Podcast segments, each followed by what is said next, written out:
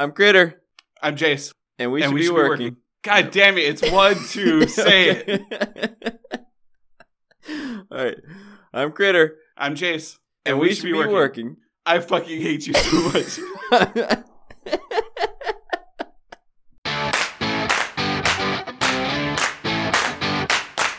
so we should probably introduce Mike, right? uh, should we? There's two mics at the moment. Are there? I don't know. I'm You- not- you've dropped I'm- Mikey W a few Yeah. times on the podcast. Mikey Dub. Oh I shit, feel Mikey like Dub. I'm, I'm already pretty Let's, uh, popular on this podcast. Well, this is this is this is the voice to the name. Then yeah. he gets Oh, yeah, punched we in the have face everybody. and doesn't hit back. Yep. Nope. All right, let's much. do it. Let's do it professional, and then we'll too. splice it in to the beginning. You ready? Go ahead, Jace. I don't know what we're doing. We're doing the intro, man. What's the intro? Welcome to. Go ahead. You're doing so bad. Welcome to. What's happening? we should be working. Is that what Yeah, you're yeah, there you to go. Today we are joined by. Is it, do I say? this is great.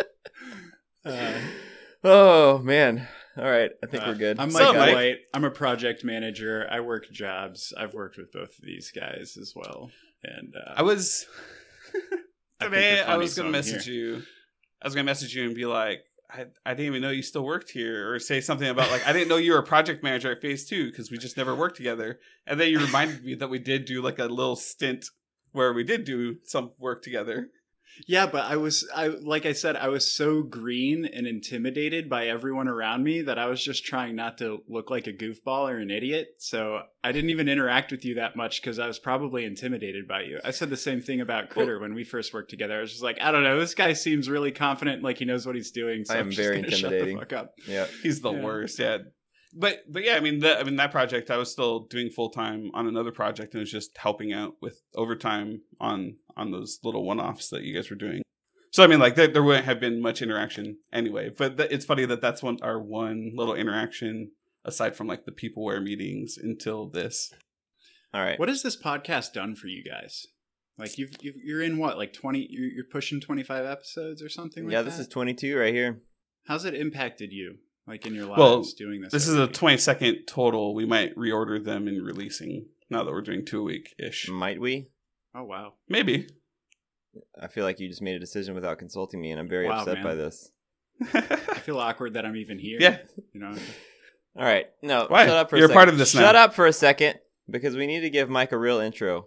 Mike. Hi can we Mike. say- can we say your full name? Yeah. Can we We spell it? We have like several times. Can you spell it? Yeah, if you want. Can we- WH. can I don't know. Can you. Michael? Do you have any know, plugs? Do I have any plugs? Oh God. Um, yeah, we got to do this pro mode. I mean, not really. Like I could kind of call out the werewolves podcast, but like we only have two episodes and a third one that we're working on right now. Do you have like a Twitter or anything? like a lot. Uh, I have an Instagram a werewolves where I take Twitter? bird pictures. you wanna you wanna tell our 30 fans about that? That'd be pretty cool. Well, it's 29 fans, right? Because one of them's here. Yeah, one of them's me. Uh, Hmm, hold on, hold on, hold on. I'm gonna see how many fans we have today. Today, our estimated audience is 40. Ooh, 40 fans, baby. oh, snap. Wowza. Yeah, I mean, All right. so I'll just try a couple. Let me just rant it. Let me just. So wait, wait, wait. No, should I? I'm gonna I'm gonna get started. Myself, or I'm gonna you get started. Me and yeah. Okay. All right. All right, all right. We are joined by Mike Wight. That's W I G H T. Uh, we have both worked with Mike for years, and today is his last day at the company, right? Yeah. Big deal. Yeah. So what you got? Sad times. What do I got? Yeah, Like- plug us. All right, plugs. So, I mean, if you want to find me on the internet, like I am on LinkedIn at slash Mike Wight, and uh, I have a website, wight.ink, again, spelled like my last name, W I G H T dot I N K, where I blog a little bit. Mostly it's like a parody of Critters blog. So I don't really blog unless Critters doing Perfect. something that I want to respond to using like a haiku. And uh, I link to some other stuff there, including my Instagram, which would be slash wight Mike, not Mike Wight, where uh, as a hobby I like to take pictures of animals, which is mostly birds right now. And I think that's it. That's that's my internet presence. for the most part. I have a I have a cron task that every hour on the hour it a robot voice says, "Drink some freaking water, you dehydrated idiot." And I specifically made it really long and annoying to force me to drink water, and it just popped up in my ear and freaked me out a little bit. But now I have to drink water. Did you Idiot. create that yourself, or did you like I download did. it from somebody? I'm like a real life programmer. Used to be, at least. I still got my chops, homie. Doubtful. All right. Highly doubtful. The best thing to do on a podcast is to do a, a glasses comparison that nobody can see. So I'm gonna do that real quick. All right, look at me. Look at my eyes, Mike. See All right. These? All right. Yep. Ooh. Which ones? I think the second ones are like a little a little closer to Harry Potter on the glasses spectrum. Uh huh. Is that good? I maybe. I mean, I kind of like them. Go back again. All right. Go back. Do you I don't know. See, when you posted the pictures, I I liked the second ones, but now seeing you here face to face, these are something- better, I right? kind of like these. They look more like you or something. Yeah. know. Told Yeah. you. I win. You didn't say. You said the other ones. No, I didn't. I told you You- to switch it to the ones you're wearing right now. Freaking liar! I don't believe anything you say. Well, Yeah, thankfully the mo- that I don't part know, was you gotta recorded. Stick with these. These are the winners. But all right, hold on. You might just need to get used to them. I'm gonna wear the other ones for half an hour and see if it. Your see- eyes are just close together, beady and shady looking anyway. Doesn't matter. They are beady. If I ever look at myself without glasses on, it's just oh, like what a weirdo. Yeah. they're they're so tiny. They're well, I thought when you put on the second ones, now that you mention it, I feel like they look a little too small. It looks like you're like, all right, here's me with my glasses, and now here's me with my son's glasses. That- you mean you mean these ones? These are the small ones. yeah, yeah, they looks they look like the lenses are closer together or something. Oh, does it make me look like it's my because eyeballs the are frame closer is together? weaker. It makes it look like your head is pushing out on the ear things. You know, like it looks like they're too close. It might be. Yeah, maybe these will just be my backups. You're just keeping both pairs. Yeah. I mean, what are you gonna do with old glasses? Just throw them away? They're still functional, right? Well, my wife bought two new pairs, is what he's saying at the same time. Two different pairs. Gotcha. So That's what I'm saying because the ones you were just wearing a second ago were the ones that they're, they're still new as well, right? Or Mhm. are those Yeah, they're both new. been- I was gonna say, okay, yeah. I can see you a tiny bit more clearly than I could have yesterday. You're the worst. actually- anyway, Never worn glasses or contacts. You just have good vision. same. Yep, 2020, buddy. Have you? When's the last time you got your vision checked? Oh God, um, I don't know, maybe like a, a year ish ago. Oh. probably more more than that. Actually, I was still living in Florida the last time, so it- it's been over two years. Okay. but but I see everything like really clear. I can read pretty small letters from decently far away, and I mean, I'm sure it's not as good as it was when I was a teenager or whatever, but it's still good enough that it hasn't hindered a single thing. Like I never really catch myself squinting, trying to read a thing or whatever. oh man, but like you, okay. See, that's what I thought about myself, and then my wife forced me to go try out glasses, and suddenly it was just like a whole world opened up that I didn't know existed. Like, Well, yeah. seeing, seeing Well, like your blades eyes of grass get used for the first time. Well, your eyes get used to like compensating, right? Is what ends up happening. Yeah. And then for as you get older, your eyes stop compensating, and then you're like, oh, I need glasses. But then you needed glasses like ten years ago, not not now that you notice that you need glasses. Yeah, yeah. I, that's I, one of the things. Yeah.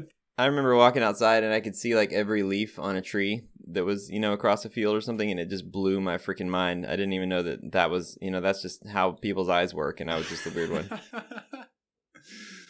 well, man, now you got me wanting to go get my eyes checked. I wonder if there are things that I'm missing out on, or ju- or like I said, I don't squint. Like, what if I am squinting and I just don't re- like? That's how my face is now. I'm just so used to perpetually kind of having a. a That's just squint your work face. brow. That's Yeah. how Jason's face is. We talked about this last time because he uh, he never wore sunglasses and he grew up in Hawaii, and now his face is perpetually grumpy. I mean, that that's one of the reasons why I have deep creases in my forehead and brow. But yeah, What are the other reasons? Have you been cut by a very precise knife? no, not cut. No. Not cut. Well, okay, go on. What? No, just, just random shit. Making you say- faces. everything you say makes this more interesting for me. You just make faces as kids and stuff. I mean, that all contributes to it, right? It's- and like even just fighting and stuff, all of it, all of it contributes to the creases in your brow and forehead, Yeah, especially as a teen growing up. I didn't make faces or fight growing up, so I wouldn't know. You never left the house. Have you ever been in a like an actual fist fight, Mike? So I've I've been punched before on a couple occasions. Um, I've never punched back, so I don't know if that counts as a fist fight. Good on I you. I don't know if just taking a punch is. I mean, in one scenario, I think I was more afraid, and in the second scenario, well, no, I was still a little afraid. Like, you definitely would have destroyed me if I tried to like turn it into a real fight. But uh, I don't know. I I think it it's become a principle based on it's like I didn't have the principle going into it, but in retrospect, I'm like, you shouldn't hit people back because it makes you the bigger person in the end, and it, Uh-huh. it worked out pretty well for me in both scenarios. Not not fighting back. So you It's not like you- I laid down and just got beat up or whatever. I just like took a punch and was like, man, the hell, man. You know, You didn't do the, uh, you, you didn't do the dazed and confused move where you just like yell amped up and throw one punch and then curl up until somebody breaks it up. I mean, if you want the story, I'll give you the quick story on the second wanna- one. I 'cause wanna- was I was an adult the second time. The first time was like a bullying case in middle school, but the second time I was in college and I was at a party and I don't remember exactly the year or whatever, but I remember that FSU was in the college basketball championship. So you could probably look up the night it happened based on that uh-huh. and and um, there was somebody in the room who we all went to UCF in Orlando, but this guy was really into FSU. I guess like came from an FSU family, and so we're at this party. The game's on the TV. I'm laying down in front of the TV, so like I'm watching the game, like I'm into it too.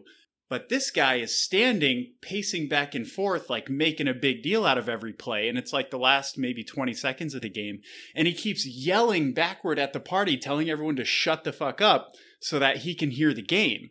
And he kept going like, "Shut up, shut up! There's twenty, shut up!" And it's a, it's like a party, you know. And like, yeah. so I'm laying on the ground. I kind of look back behind me at him, and I, and he goes, "Seriously!" And so I go, "Seriously! Everybody, shut up! I'm trying to hear the game." And he looked down at me and then straddled me and goes, "Are you fucking serious?" And I just looked at him. I was like, "Are you fucking serious?" and he punched me in the face, like as I was laying on the ground. that's awesome. Yeah, so he split he split my ear a little bit, and I because like I Oh. felt my head where he punched me, and I saw blood, and I was like, oh shit, and I went to the bathroom, and I'm looking at my ear, and I'm like, ah, geez, that sucks. And there were a couple, you know, a couple ladies kind of strolled in there, and they're like, oh my god, are you okay? Like this is so great, you know. So I'm feeling all cool at the moment, and then he comes into the bathroom, and he's like, bro, just. Just fucking hit me, man. Just give it to me, man. Like I'm, I feel like an asshole, dude. Just punch me, bro. And I was like, nah, man. Like just get out of here, dude. Just leave me alone, man. Like that was fucked up. And you know, I had the high ground for kind of the rest of the evening. Yeah. Um, For sure, yeah. but I definitely, but but in retrospect, I also like had it coming. Like if you believe at all Right. in using Yes, physical violence to solve problems, that's when you have it coming. Like Oh, I would have hit you on the first one. right. I- I- if we were if we were at a party and somebody was like, seriously, fuck you. yeah, yeah. I Yeah. I had that coming. Mocking time. the guy who's know. straddling you and screaming at you is it's a bold move, man. And, and he I mean, was yeah, a- kudos to you for having that in you. it wasn't he was the type that punches people you know like you could tell it's not like i Oh, was so he was like Jace. surprised i don't know i mean Used to be. I so- used to be like that. I, I take it back. If Jace hit me right now with what I know about Jace right now, I'd be like, what the hell? Maybe not after listening to your last few episodes. I'd probably be less surprised. But this guy, like, no one was surprised. Everyone was more surprised Gotcha. that I would even try to say anything that would tick the dude off. yeah, did you like were you did, was it a conscious decision of, to mock this dude or Were you just come out? Yeah, were I, you I was in college, man. I was probably on all sorts of There you different go. stuff, Yeah, there you go. inebriating my my decisions or whatever. That makes it so much better. Yeah, but I just have like an antagonistic personality, and when I get what's coming to me for it, I accept it.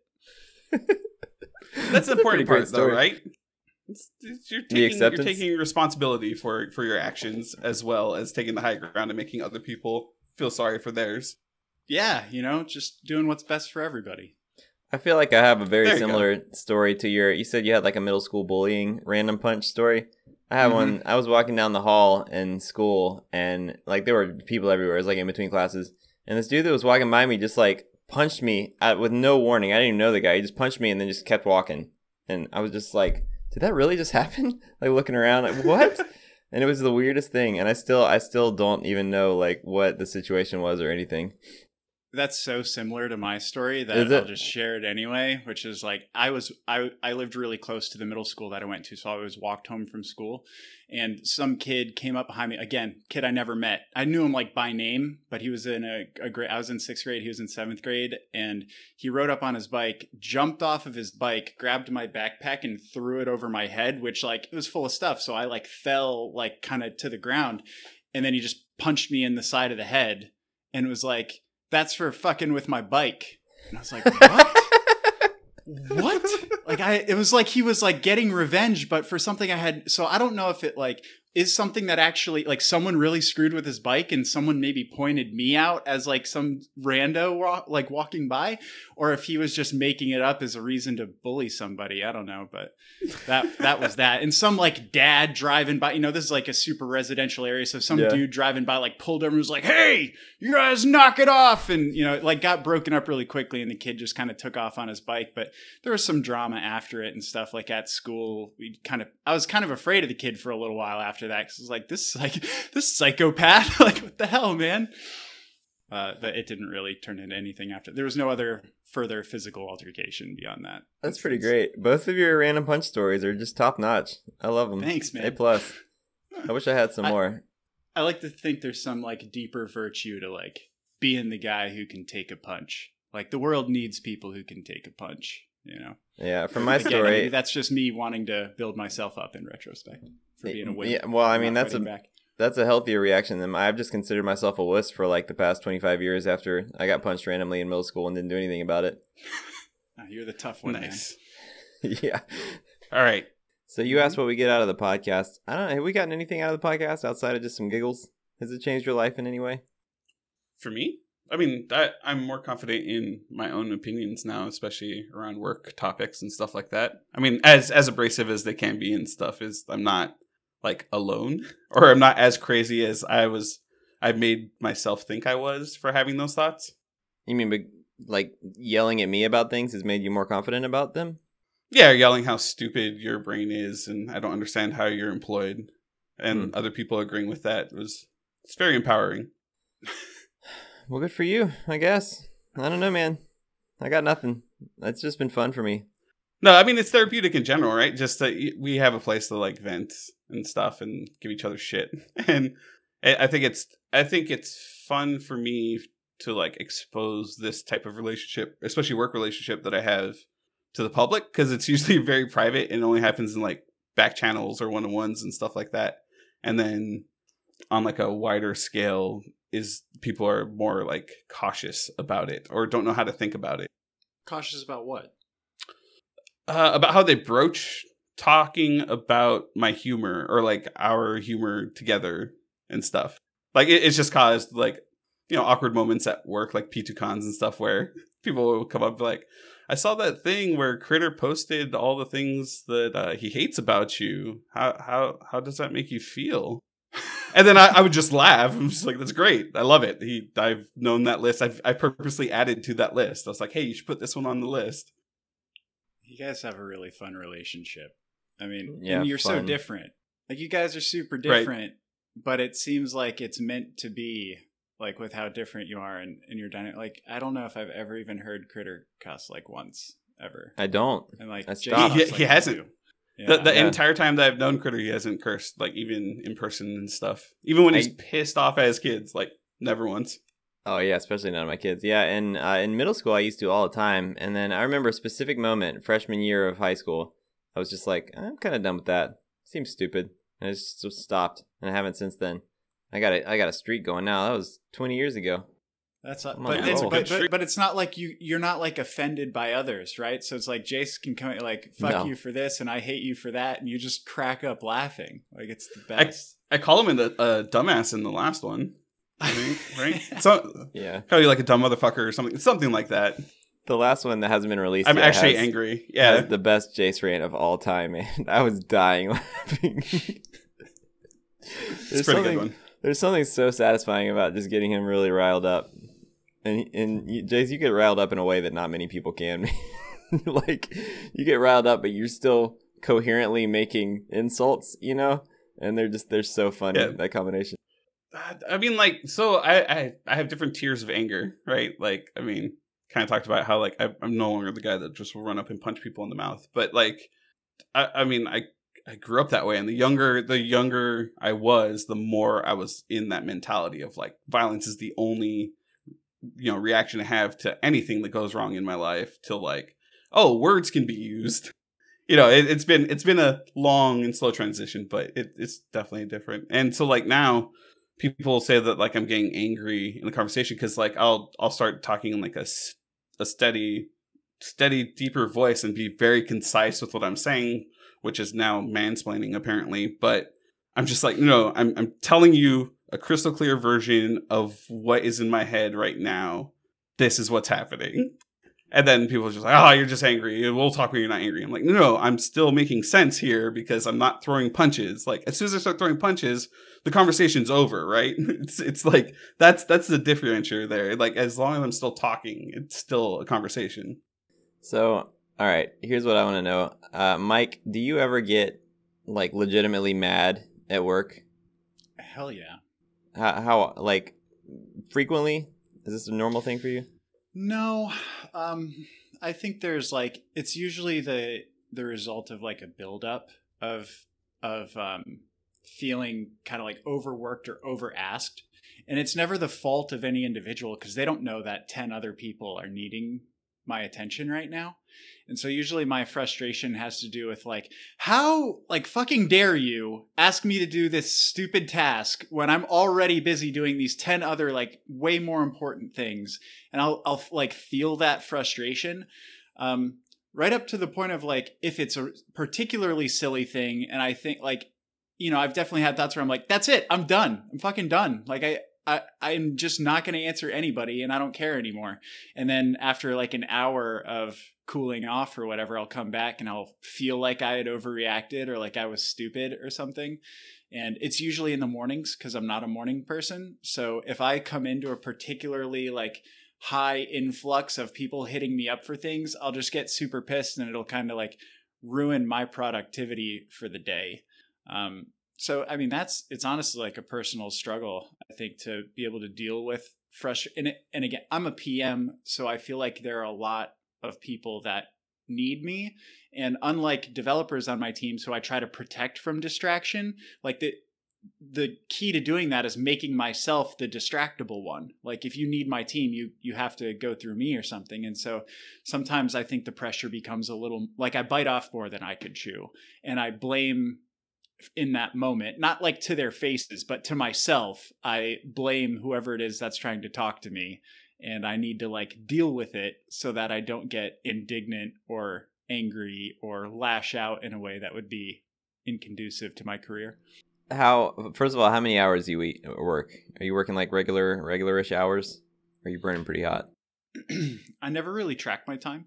Uh, I basically log like I sit down at my computer right at the crack of 8:30 a.m. for a meeting every morning that if it didn't exist I'd probably be really bad about whatever time I start like I'd probably start work at the earliest moment that I needed to that day Uh-huh. Instead, I, I start work at the same time every day because I have like a check a check in meeting akin to this a little bit, you know, just just with some other folks who aren't sharing my project work. So we get to kind of just wake each other up and shoot the shit for a minute.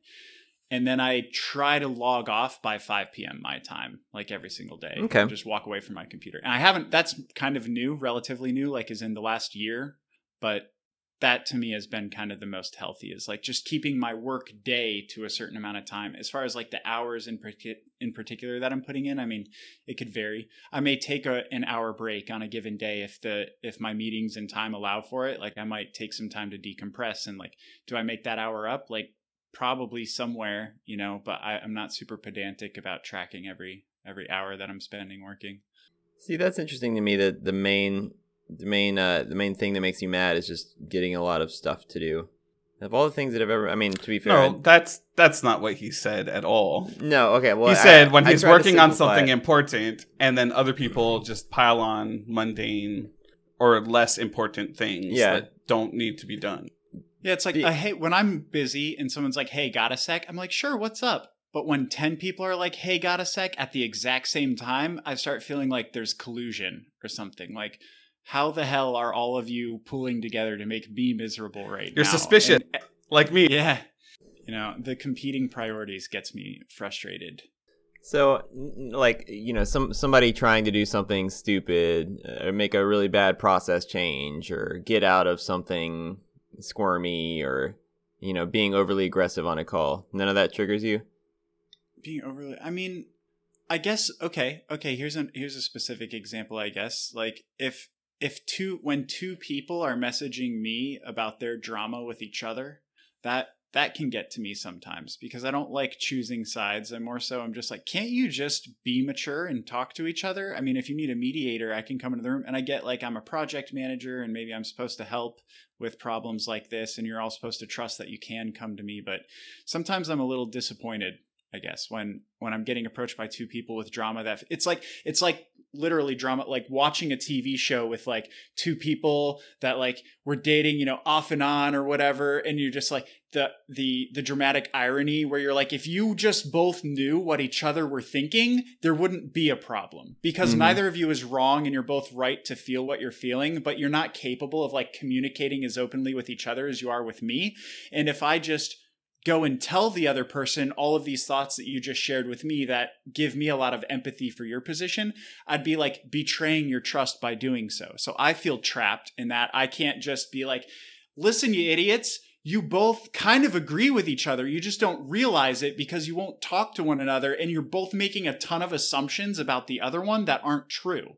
You know, like, well, they just think such and such, but I talked to the other person, they're like, you know, they probably think I just think this, but it's not true because what I really think, and it, it's frustrating to me that the conversation can't just happen. And meanwhile, you know, I have like an, a job to do. Like I have tasks and stuff that I'm trying to take care of, and it feels like a, a kind of couples therapy task that I shouldn't have to deal with if they could be adults and talk to each other. I mean, I I can be guilty of that as, as a developer. I've definitely like used the PM to filter my words. Otherwise, my words aren't so like safe for work and stuff. Because I mean, th- there have been instances where like I'm I'm on a project or somebody with somebody that I, I don't even respect as a human being, let alone a developer. I mean, just reviewing their code is chewing glass. So I mean, so it if you get stuck in those situations and you, you've tried, you know, in the past to like be like, hey, you should try this. Hey, we use these standards. Hey, we do it like this type of thing.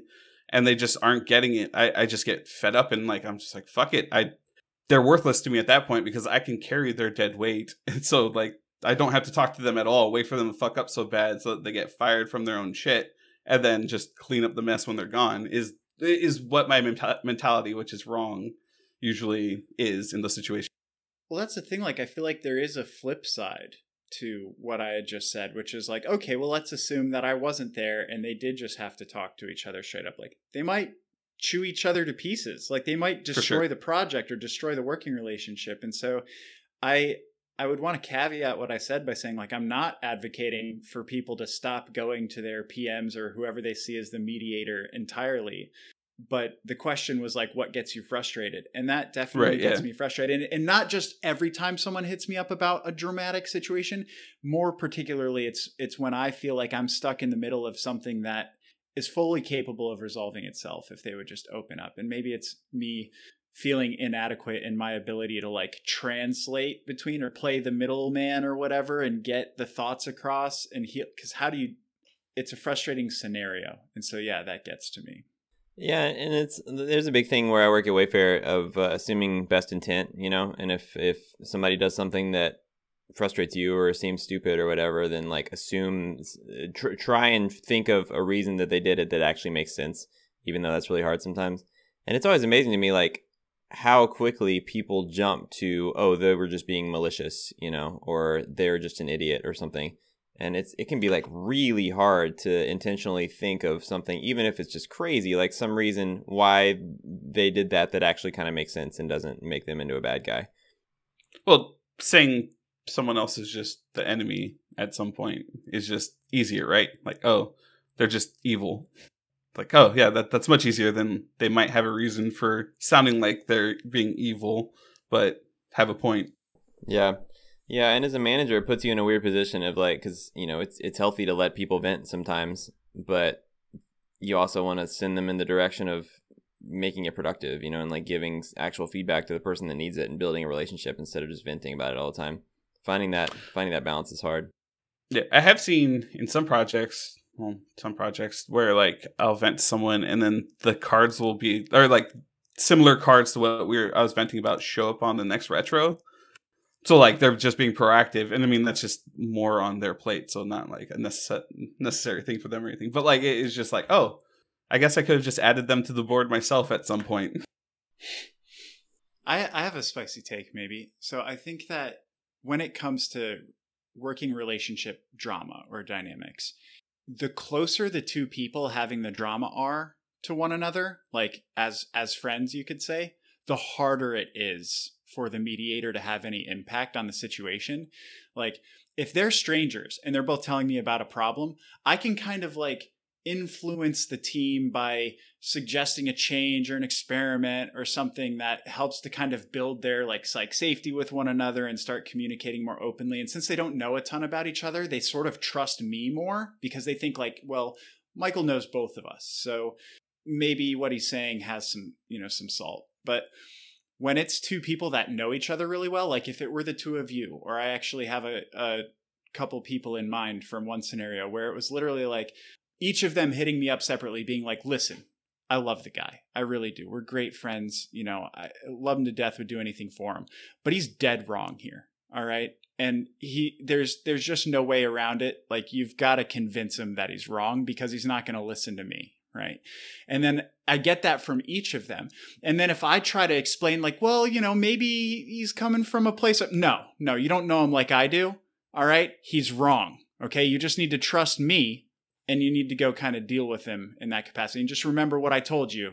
He's wrong. But you're getting that from both people, right? And so both of them are like confiding in me, but they don't really, they're not doing it because they trust me. They're doing it to kind of like use me as a tool of force, right? Like they're trying to. You're the exclamation as, point. Yeah, like someone to just go solve the pro. Like to back them up selfishly on their perspective eh, but neither of them really willing to hear either either each other's perspective or my perspective on the situation because they know each other better than I know either of them so I think it's way harder the closer friends people are that have drama the, the harder it's going to be for you to solve that yeah at that point do you just fuck with both of them and just be like I, i'm going to be as helpful as both of you are right now they're right. And then you just keep telling them that the other person's right every time you talk to whichever one. That's but that's a, the only message you give them. It's a sound strategy. Yeah, you should try it. You know, I think maybe testing uh, what they're saying as far as like, you know, I really love the guy, like we get along together, we're really good friends. Like maybe that's an indicator to me that like I shouldn't put up with this shit and I should set up a call with the two of them and be like, "Hey, time for you guys to sort this out and have this conversation. Like, we can all have this conversation together. It doesn't need to be done in a back channel. Like, we're all mature enough to talk this out right now. And if I have to be the one, you know, if you like, isn't that how mediation works? Is like you both kind of sign away your legal rights ahead of time and you're like, whatever the mediator says is what we're going to agree to do. And I'm like, I will play mediator for you. That's fine. But we have to have the conversation because neither of you are giving me the power in back channels to actually like influence this situation. Um, that would be maybe a way I'd approach it now. I, I'd probably be brave enough to do that now. Yeah, I mean it's it's it's probably not as risky as it seems either too because like I, I, in my in my experience people not being upfront to the other person and like going through uh, like through you or whatever instead of just you know talking to them directly it's usually not because talking to them directly wouldn't actually get the job done like it's not like they would end up fighting and never talk again it's usually just that it's really uncomfortable and they don't want to deal with it you know yeah yeah definitely all right so today is your last day after how many how many years? Two and a half. But I, I keep telling everyone I feel like 2020 should count as like five years. Yeah. All right. yeah. What's the? uh Can you think of an all-time high and all-time low from the past two and a half years at the company? Oh God. Um, an all-time low. Uh, there's there's kind of two. There's kind of two. Com- well, let's hear them both. Yeah, well, there, yeah, okay. I'll, I'll tell a couple, right? So, like, when I first started, I was on a project that was really, really hard, and it was something I inherited. It had been around for like five years, and it just wasn't kind of going anywhere. Um, it, was due to kind of like what I would call an an impossible goal. Like the goal of the project was not achievable, and so client kept spending money. We kept working at it, but it didn't really seem to have an end in sight caused a lot of anxiety for me to the point where I was put on I was put on Zoloft and I was having like panic attacks and stuff. So I call that like kind of my lowest low as far as where I was like mentally. And a very high point was getting off of that project when essentially the client was like, I, "We're we're done. We're gonna kind of pursue another route, and we're just not gonna work with you guys anymore." I remember getting the call and uh, I was on a road trip at the time, and I got the call, kind of being like, "Hey, I just want to let you know the project's coming to an end." And it literally, like, I felt the literal weight. Like, I, I didn't. I've heard the term like, "Oh, such a weight off my chest." Like that's a really common, clip, but it was, li- it was a literal feeling of just like, I, I didn't realize that I hadn't caught my breath in six months. You know, um, so that was like a really high feeling, just realizing that that all bad things do come to an end. You know, was like realizing that cliche you know, and the, and then so that was really long ago. And in, in, more recent history, I mean, I'd say a lowest low was when I really screwed up by being. Uh, I thought that I was clever by using a retrospective to kind of bring to light a problem with a timeline, and the client who was at the retro was not happy about that insight. And so instead of us having a retro, the retro basically got thrown out the window, and it was just a long kind of scolding fest about the issue with the timeline that I brought up in the retro. And it had like impacts and fallout beyond the scope of that call for a while. Um, it was like, it was it was very much a popping of the happy bubble situation where I felt like I could do no wrong because that project was going so well and everybody was getting along so well and I was naive you know in that I didn't realize that there was something looming underneath that could totally blow it all up and it did. So that was that was a low point and i it again it, it just hurt me. It hit me really hard for a while. I had like a ton of of imposter syndrome feelings there where i was like oh my god i thought i knew what i was doing and now i feel like i've i'm a total fuck up and i have no idea what i'm doing.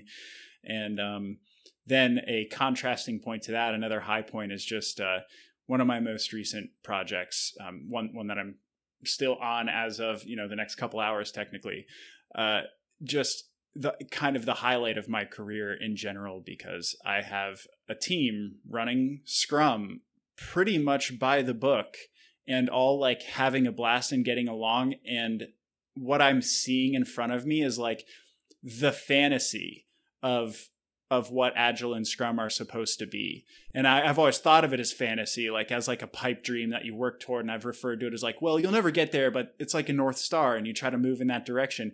And not to say that that team's perfect but they're a hell of a lot more perfect than i ever thought was like realistically achievable. So that's been a dream for me and something that now i want like i have a lot of learnings from how that happened and i'm excited to take it somewhere else and do it with one team you know because i'm coming from an agency life where i have a bunch of teams that i feel i have to like give my soul and heart to and it feels like it's never enough and i'm going somewhere where i have one team to give 100% to and i'm excited to take all these lessons learned from a bunch of different teams and projects and focus it all on one team that i can love and care about yeah, yeah, that's been my f- absolute favorite thing about going from an agency to a product company. It's just like having the same team for you know. So far, it's been like five months, and with the promise of however many more years, you know, like uh, uh, because it's so hard to, to, gel a team in four months and then the team breaks up and then another team yep. comes along and you have to start from scratch. just knowing that you have this much time, it opens up so much possibility. You can slow play stuff that you can't normally slow play in an agency. Right. And it's not like it's not like working in house is perfect and like there won't be staffing issues once in a while or like your staff won't get distracted by something external or like money won't ever matter again or like there isn't ever a contract that's going to impact you. But I think just like you were saying, that contract to contract kind of lifestyle where you're just kind of going through the storming, forming, norming process multiple times a year is it's just exhausting. Like I, I got my first gray hair this year. It was like right here on the side of my face. I shaved it off so I can't show you, but my wife found it, and I was just like, "Wow, that's insane." Um, I'm really excited to be on a team that, if if not for some crazy extraneous factors, will likely stick together for a good long time. You know, there's not some contract for some period of months that'll be ending. It's like, no, we're going to be supporting this product hopefully for like ever, right? Like hopefully this business stays a business and we do a great job and if we do a great job this team stays together. Unlike I'd say in an agency world where like if you do a great job you still end. Like you you do a great Yeah. job and you finish it, the team still comes to an end. What would you? Do you have any fears? Well, I, I was gonna ask. Do you have any fears of, of the opposite of like, well, not the opposite, but like going to, you know, the one team that you're supposed to integrate with for the foreseeable future, and then you just don't fit, or they like suck. there's something. one person, or or there's one person that has like crazy amount of seniority that that's just an asshole that doesn't like anything that you bring to the table and just contradicts you the whole time. Like, do you have any of those types of fears or like plans to So that's- stifle those? That's a that's a good question. Um, I want to say no, and that's because I've already seen all of that. Like I've seen every one of those throughout my my tenure at an agency. It's like I've seen almost every kind of relationship I feel like you can see, and it's not that I'm as experienced as those who've done it for seven or ten years, but even in two and a half years, I feel like I've experienced a crazy broad spectrum of stakeholders and types of teams and team dynamics and I've got this like massive toolbox from all of that that like whatever I walk into, I'm sure I'll have seen in some flavor, you know, before. Like I'm pretty sure I'll I'll have seen it ish. And there'll be something I can do about it. And I tend to get along pretty well even with people that I think I like I like really disagree with. Um, I try to in fact like i try to make friends with them kind of first if that makes sense like give them a little extra love and get a little closer and try to build a little bit of empathy there um, so no i don't i don't think i'm really afraid of that i think what i'm more afraid of is uh, the fact that i've never worked for a startup before and i haven't dealt with um, pressures coming from outside the company like like funders or investors or, or anything like that and how those dynamics could kind of make their way down. Like maybe if my ceo loves me that's awesome but doesn't matter as much if the investors aren't happy with the work that we're doing or so- you know like i don't know anything about that dynamic i know how to run a team and i'm really excited about that part of it but i'm interested to find out what it's like working at a startup when things may be I don't know, beyond the control even of of the CEO in certain cases. I don't know that to be the case because I haven't worked there yet. But that those are just like I've heard stories about startup life, and I'm like, well, what kind of startup life is it gonna be like? And that's I think what I'm most Um, nervous about. Yeah, and, and I'm curious what startup life is like now, especially with like how you know 2021 is and how 2020 went and all of that, because there has been like changes in the workplace, especially in our industry, like huge changes. Um, I mean, like I, I did a small startup before Phase Two, and that was eight years ago now, but it was just like deliver. That that was like the one rule, right? Is just like don't miss a deadline. Just if we ask for something, deliver it. So it's just kind of that that sort of mentality. But um, yeah, who knows now, right? Like I, I doubt you'll be working an 80 hour week unless something is very, very wrong. Or I would assume. Yeah, oh, I Wha- hope so. Why why do investors like to me based on that description investors just sound like another type of client, right? You know, like they're the people that are paying you that Well- you got to keep them happy. I, I actually don't know what you're right. the where you're going or anything, but the investors usually have very little input in what what you're putting out. Usually you've already sold them the product that you're building or your vision that you're building and they're just like, "Yeah, here's the money to build it." And then you just give them checkpoints back. Or like benchmarks. fair.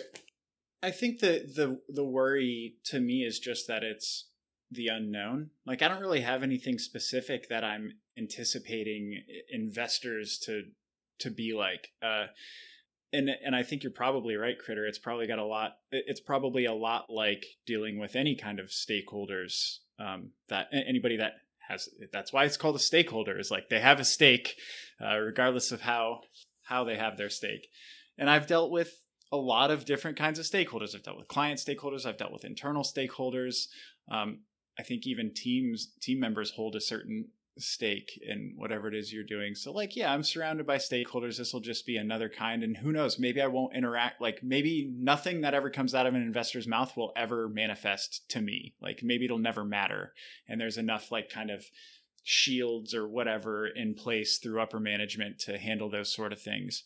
Um, I think for me, it comes from hearing talk from clients I've spoken with in the past that are kind of like, well, you know, if it were up to me, we'd such and such, but our investors really want to see like X, Y, and Z. And I think my fear is that like I'll have a good relationship with my immediate upper management and I'll be able to convince them that what that the direction I want to go as a product manager is the direction we should go, but that I'll get like vetoed by some such and such investor that doesn't know shit about what we're doing, but just is throwing their weight around with their money and, you know, giving us a, a grocery list of stuff that they want. I think, and maybe that's an unfounded fear, but I think that's where it comes from. I mean, I think eh, whether or not it's unfounded, I think it's probably not nowhere near as frustrating it is to deal with a client who has their own opinions that you know are not the best way to go. But like it's their baby, you know, it's their vision. They're the ones with the contract, so you you actually have to do what they say. Oh, that's true. Like I think And you've been you just there. Made, you made me think of something else that I'm really looking forward to, which is this kind of consolidation of loyalty in a way. Like right now, I feel like my loyalty is so split because I have, if you were to ask people that work with me, they'd say, like, man, this guy is really tight with his clients. And I am. Like, I build really close relationships with my clients. And I, I run into, I wouldn't say like conflicts of loyalty, but my loyalties make me deal with conflicting situations. Like I feel loyal to the client, I feel loyal to the team, and I feel loyal to the agency that I'm working for. And so between those three, some there are some scenarios where those loyalties are like juxtaposed, right? And I have to figure out what's I try to find a solution that's best for everybody, which sometimes like isn't the case or you got to give and take it just it kind of tears me apart because I feel like I'm just a loyal person. So if I have to like let somebody down for sake of a higher order of loyalty elsewhere, it really tears me up. So going to a startup, working in house, and now instead of having three loyalties, feeling like I only have two loyalties, like I have loyalty to the team and loyalty to the company. And I and my job really is, I think, aligning those two, like aligning the team and the company. Like I th- I think that I can definitely manage those loyalties a lot better. Um, so that's something that I'm just looking forward to is not having this line between myself and the work I'm doing and the teams I'm working with and clients and having this awkward kind of relationship where I want to be close to you, but I have to keep you at a certain arm's length in certain situations. Yeah, I yeah, I hear you. I hear you a lot on that. Like there is a situation this week that I can't talk about the details of it, but there's a, a company wide change that's being announced that is not very popular, and I can either take it one of two ways. I can agree with all the people that I manage that it kind of sucks for them, you know, and and be one of them at at the price of their opinion of the company or I can try really hard to find a way for this to be positive and like actually be bought into the why because you know like the extreme ownership talks about that a lot of like a leader needs to fully understand and, and like believe in the reason that things are being done otherwise they're just carrying out orders and they have no no passion But you're not a leader. but I'm a manager yeah that's we talked about that yeah we I'm talked about that. Yeah. but uh, all right so a manager has to whatever whatever word you want to use uh yeah and I don't know Oh, man, so now they're the same thing. Jace, don't make me mute you. I have the power. I think. Just Do I have the power. I Probably. don't have the you power. could probably kick me. I can kick you. Yeah, that would be a pain though. But anyway, yeah. The point is, uh, it, it it's really tough. You know, knowing, uh, trying to figure out if it's if it's in everybody's best interest for you to to believe in it and come at it from that point of view, or just be like, yeah, this sucks. I know. You know, like I'm sorry. It's just the way things are. I don't know. I, I can I can have buy-in without emotion tapped to it or attached to it rather. Like I, I can have buy-in on a project and not give a shit about the client. Like I, I can definitely do that and still hit every deadline and help whoever needs help and still be engaged and present hundred percent. Why? But still Where's not that care. come from? Why? Why do you? How do you care without caring? Because I, well, I mean, we, we've kind of talked about this in the past too, uh, me and Critter, but it, it's like my reputation coming into, especially phase two, was was based off of how I perform. Like, I mean, Critter talked to me probably the first workday ever, and then the very next day I did something in Drupal. I I like did panels in do Drupal. it for the glory.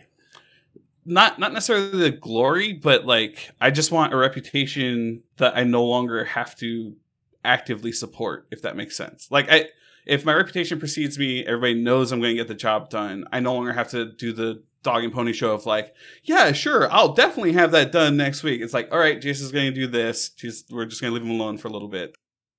You're you're talking about two totally different things though. Like what I'm saying is Kinda. imagine if you were a tech lead and uh and the client came to you and said, "I want to do X." And you think X is really stupid. But, you know, it's your job to make sure it gets done. Yeah, I would still do it. Yeah, but no, I'm talking about like how do you present that to the people on your team that have to carry it out? If I was a tech lead, I would just be like, we're doing this Yeah, but everybody be like, "Why? That's so stupid." Because the client said so and they pay our bills. That that's Aha. literally the motivation. Like See, that's my point. So, so you you you're not concerned with helping everyone else buy into it. You just want to make sure it gets done because you don't believe. no, in because either. I I well I believe that it's everybody's individual responsibility to figure out their own buy-in. Buy-in is different for me than anyone else. Clearly, I just said it. Like you you don't have the same buy-in. Mike doesn't have the same buy-in as I do. Like I can attach myself to things and have buy-ins to get it done and not think about it a second after 5 p.m. Like I, I can do that. I choose not to for various reasons, but so you don't care. Like it's up to it's it's up to everyone on the team to decide for themselves if they're into it or not. yeah, I, I mean, it's up to every individual to have buy-in on a project. End of story. I mean, like if it, it goes back to the old conversations of like you know the quiet ones that never speak up, but like if you never get your opinion out there, and then at some point you're angry because your opinion's never heard, that's still only your fault. Like there's other forms of communication other than speaking in the middle of a meeting that we do day in and day out. Like th- there's other ways to get around it. There's workarounds for damn near everything. There's no reason that an individual on the team can't ha- be responsible for their own input uh, to the project or client or whatever.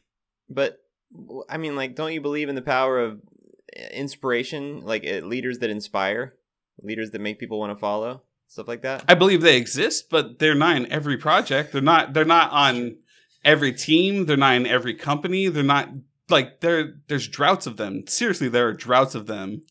So am I following Jason? Like you're not saying that it's not valuable and that it doesn't exist, but you're saying like as an engineer, I can't depend on that shit. Like I can't depend on Exactly, somebody yeah. to come in and rally the troops and inspire us to get the job done because I'm not always going to get that. So if I want to be successful in my career, I've got to be able to self motivate, even if I think the task sucks.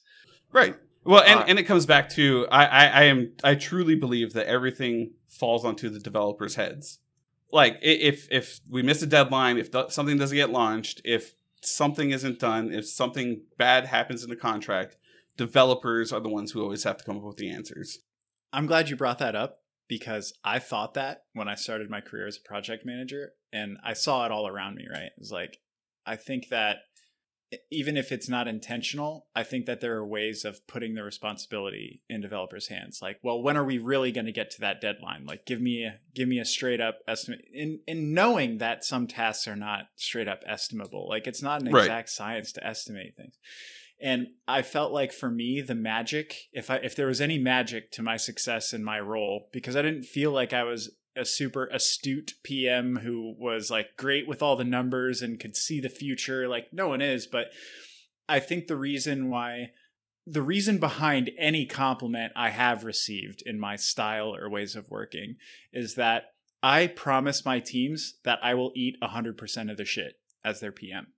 So it's like I I play the the straight up shit umbrella and I'm like this will not fall back on you because I need to trust you fully and I need you to do what you think is right to get this project done and if it doesn't work out I'll eat all the shit not you. And I've never Right. had to. But but that's also far and few between, right? Like people, even PMs with that mentality, and I think our company, it's it's more common in that role for people to to do that because that's Mhm. just we have really good PMs in our company. The Mhm. problem is is like when you're working at agency, the projects don't always have, you know, our company's PMs running them, controlling them, helping Oh, great you know, point. yeah, things running all the way down straight to the devs. Like, I mean, just in my current situation, we answer for almost everything. So, are you suggesting, Critter, that if you are self aware enough as an engineer and you find yourself in a position where you have no good, inspiring leader, that you should try to step up and be that person? No, I'm not. I'm not saying anything about the engineers. Engineers can figure it out for themselves. My point is, my point is, my point is that a leader has a certain amount of responsibility to at least try to uh, buy in and show that they're bought in. Because I, I think a leader that just says, "We're doing this. I know it's stupid. Just do it." I don't think that's much of a leader. So, I don't think that you and Jace are really disagreeing. I mean, it sounds like you're saying what a good leader should do, and Jace is saying that you don't always get a good leader, so you got to survive regardless. And right? Yeah, yeah.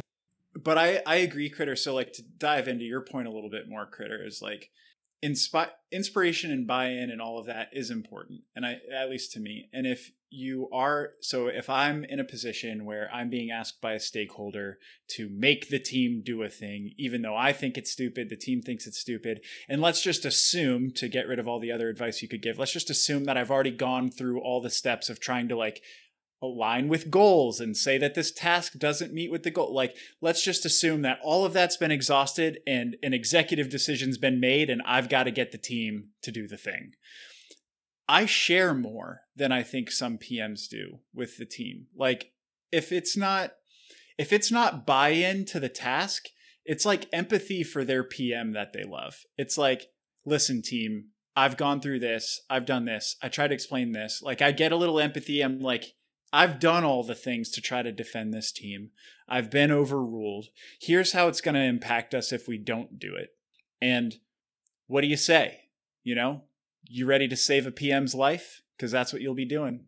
You know, and Well- I think that like that's my last resort is I I get them to save me. Right, and and that's that's where the buy-in comes in because I mean that would even catch someone like me, it, especially someone like me who's like, okay, if if somebody on the team is going to suffer greatly, then that's where I'll step in and be like, no, I need to you know mitigate that damage in some way, shape, or form. But that has to come with the precursor of my team giving a shit about me, right? Like I can't just No. walk into a new team Well- and be like, "Hey guys, do this for me," I- and they'll be like, "Who the fuck are you, man?" I would do it for anybody that wears the same banner as me. That that's the that's the thing, right? So like we're we're all we were all under the same company Mhm. agency or whatever. That's fair. It, it's just something I would cover, even if I didn't have respect for you as a human being, because I fucking done this before. It's I would still pull you out of that and save you from being sad or hurt or whatever, and then go back to ignoring you ninety percent of the time. like it, it would just be like, all right, here, this is how you get out of this issue. Let's move on. I feel like I feel like that's not super common though. I think that that's a Jaceism. Like I mean, I think that's a great that? th- that that amount of loyalty to the company that you work for. I think that most people are very loyal to their, to their teams or the you know the people that they work with and respect, but to the company as a whole, I think that that's for one, it takes a long time to build that, and for two, it's just eh, you know I don't know. I don't think that's very common. So it's not necessarily like a loyalty or even a love for for the company as a brand, but it's I've already agreed to spending X amount of months, years on this project with these people to do this thing.